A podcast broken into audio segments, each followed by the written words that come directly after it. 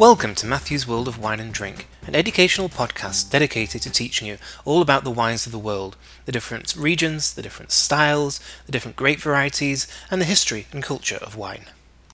Continuing our series on fortified wine, we move on to Madeira, the historic but small island in the middle of the Atlantic Ocean, where just 4 million bottles of Madeira are produced a year. It's a very small production, but historically very important. For instance, George Washington drank a pint of Madeira a day, and Madeira was used to toast the US Declaration of Independence in 1776, when Madeira was at the height of its popularity.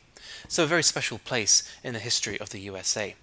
And let's look at the history of Madeira because the history and the styles of the wine are very closely interrelated, as is often the case with fortified wine. As I mentioned, it's a small island in the middle of the Atlantic Ocean that has a subtropical climate, which means it's moderate, with temperatures of 20 degrees C on average all year round. Although it does rain quite a bit, with intermittent storms hitting the island from the Atlantic Ocean. And as we'll see, those moderate, consistent temperatures are perfect for the aging of Madeira. The island was called Madeira by the Portuguese because when they discovered it in the 1400s, it was covered in wood. And Madeira is still part of Portugal, although it's semi autonomous, it is still part of the country. And Madeira became the last stopping off point for ships bound for the Americas, Asia, and Africa. And so, what those ships would do, they would stop in Madeira and bring on goods that were sold on the island, such as food and crops, and other items to be sold um, when they arrived in Americas, Asia, or Africa, or wherever their destination was. And that, of course, included wine, and that was wine to be drunk on board, as well as to be sold once they arrived at their destination. And that wine was non fortified, it's just a regular, either white or red wine. But on the journey, which would take about six weeks, alcohol was added to the wine for stabilization, in the same way that happened with port and sherry. There's just no way that that wine could last the journey in barrel without going off. And so that practice of adding brandy became quite standard. Furthermore, the barrels were used as ballasts on the decks of the ship in order to hold things in place, and this is what contributes to the unique style of Madeira. So Madeira became fortified, with brandy added to it. It is also oxidated in the same way that sherry can be, uh, because the barrels were left outside without any protection, and they were heated in the sunshine as they were left outside in the heat of the day as the, sa- the ships sailed across the ocean. And that heated um, effect created, created baked aromas and cooked fruit aromas, which are unique to Madeira. And what that does, it, it, enables the wine to survive pretty much any conditions because it's been oxidated, so it's protected from oxygen, it's kind of used to it, and it's been heated by the sunshine, so it's used to that. And so this style became so popular in the North America as well as other countries that the style was deliberately replicated on the island by producers who wanted to take advantage of the popularity of this unusual style of wine.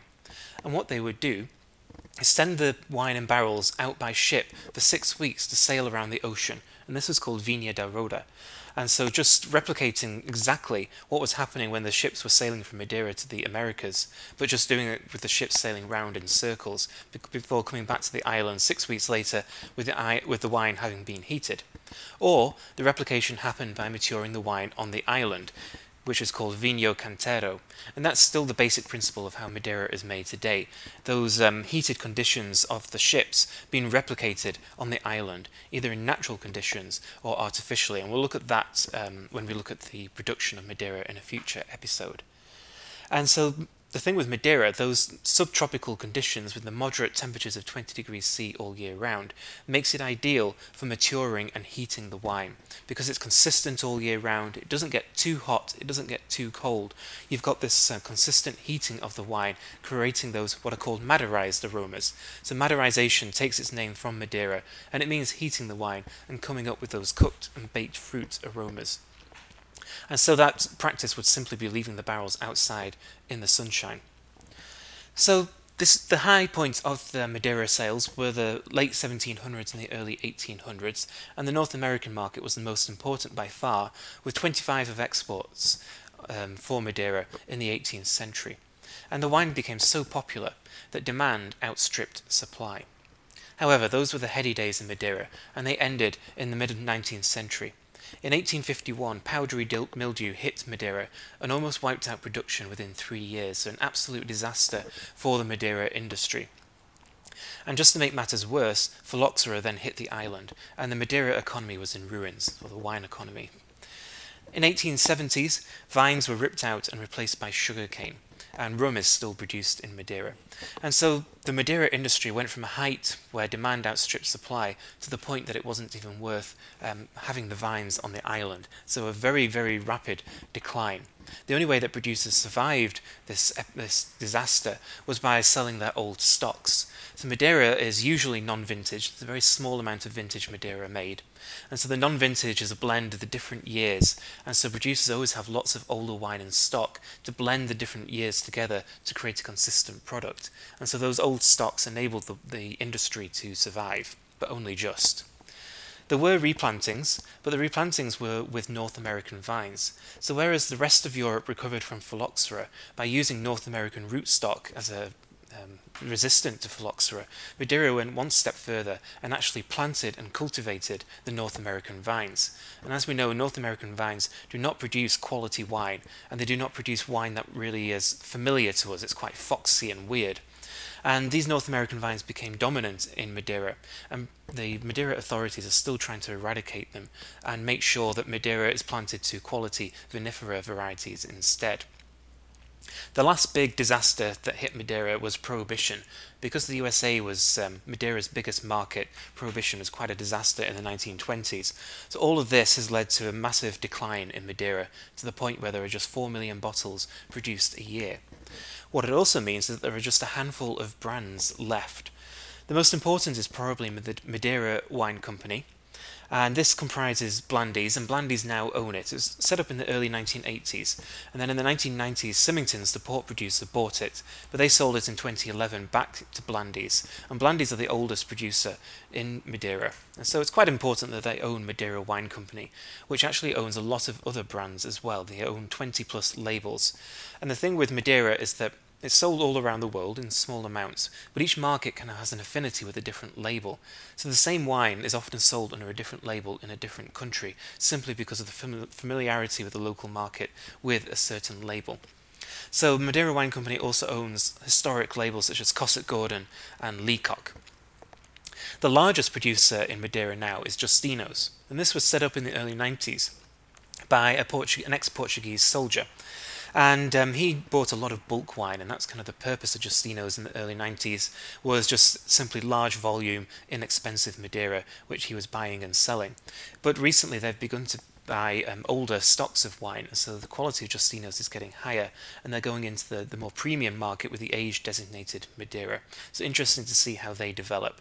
Then other producers include Borges, Barbeito, which is the youngest, Henriques and Henriques, and D'Oliveira, which is a very old producer with uh, wines going back to the 19th century. And then there's a co-op as well. The biggest markets for uh, Madeira are France, Germany, and the Benelux countries, but they uh, really for the basic Madeira. And basic Madeira is not that exciting. Where it gets exciting is the quality Madeira, and the biggest markets for this are the US, Japan, and the UK. And this is where Madeira gets most distinctive, most individual, and really emphasizing the Madeirized aromas as well as the oxidated aromas. So, where next for Madeira? It's clearly going to remain small. That 4 million bottle production a year is not going to increase and may even get less than it already is. Madeira needs to find niche markets. It's such a distinctive individual product that it really needs to find those small markets which are willing to pay a little bit more for something um, a little bit different. And this includes matching the styles with the food, so really going for restaurant culture, getting into the sommelier culture that exists in the US, and explaining how the different styles of Madeira, which can be quite complicated, going from dry to sweet, um, pair with different types of food and really emphasizing the quality of Madeira and the food friendliness of Madeira.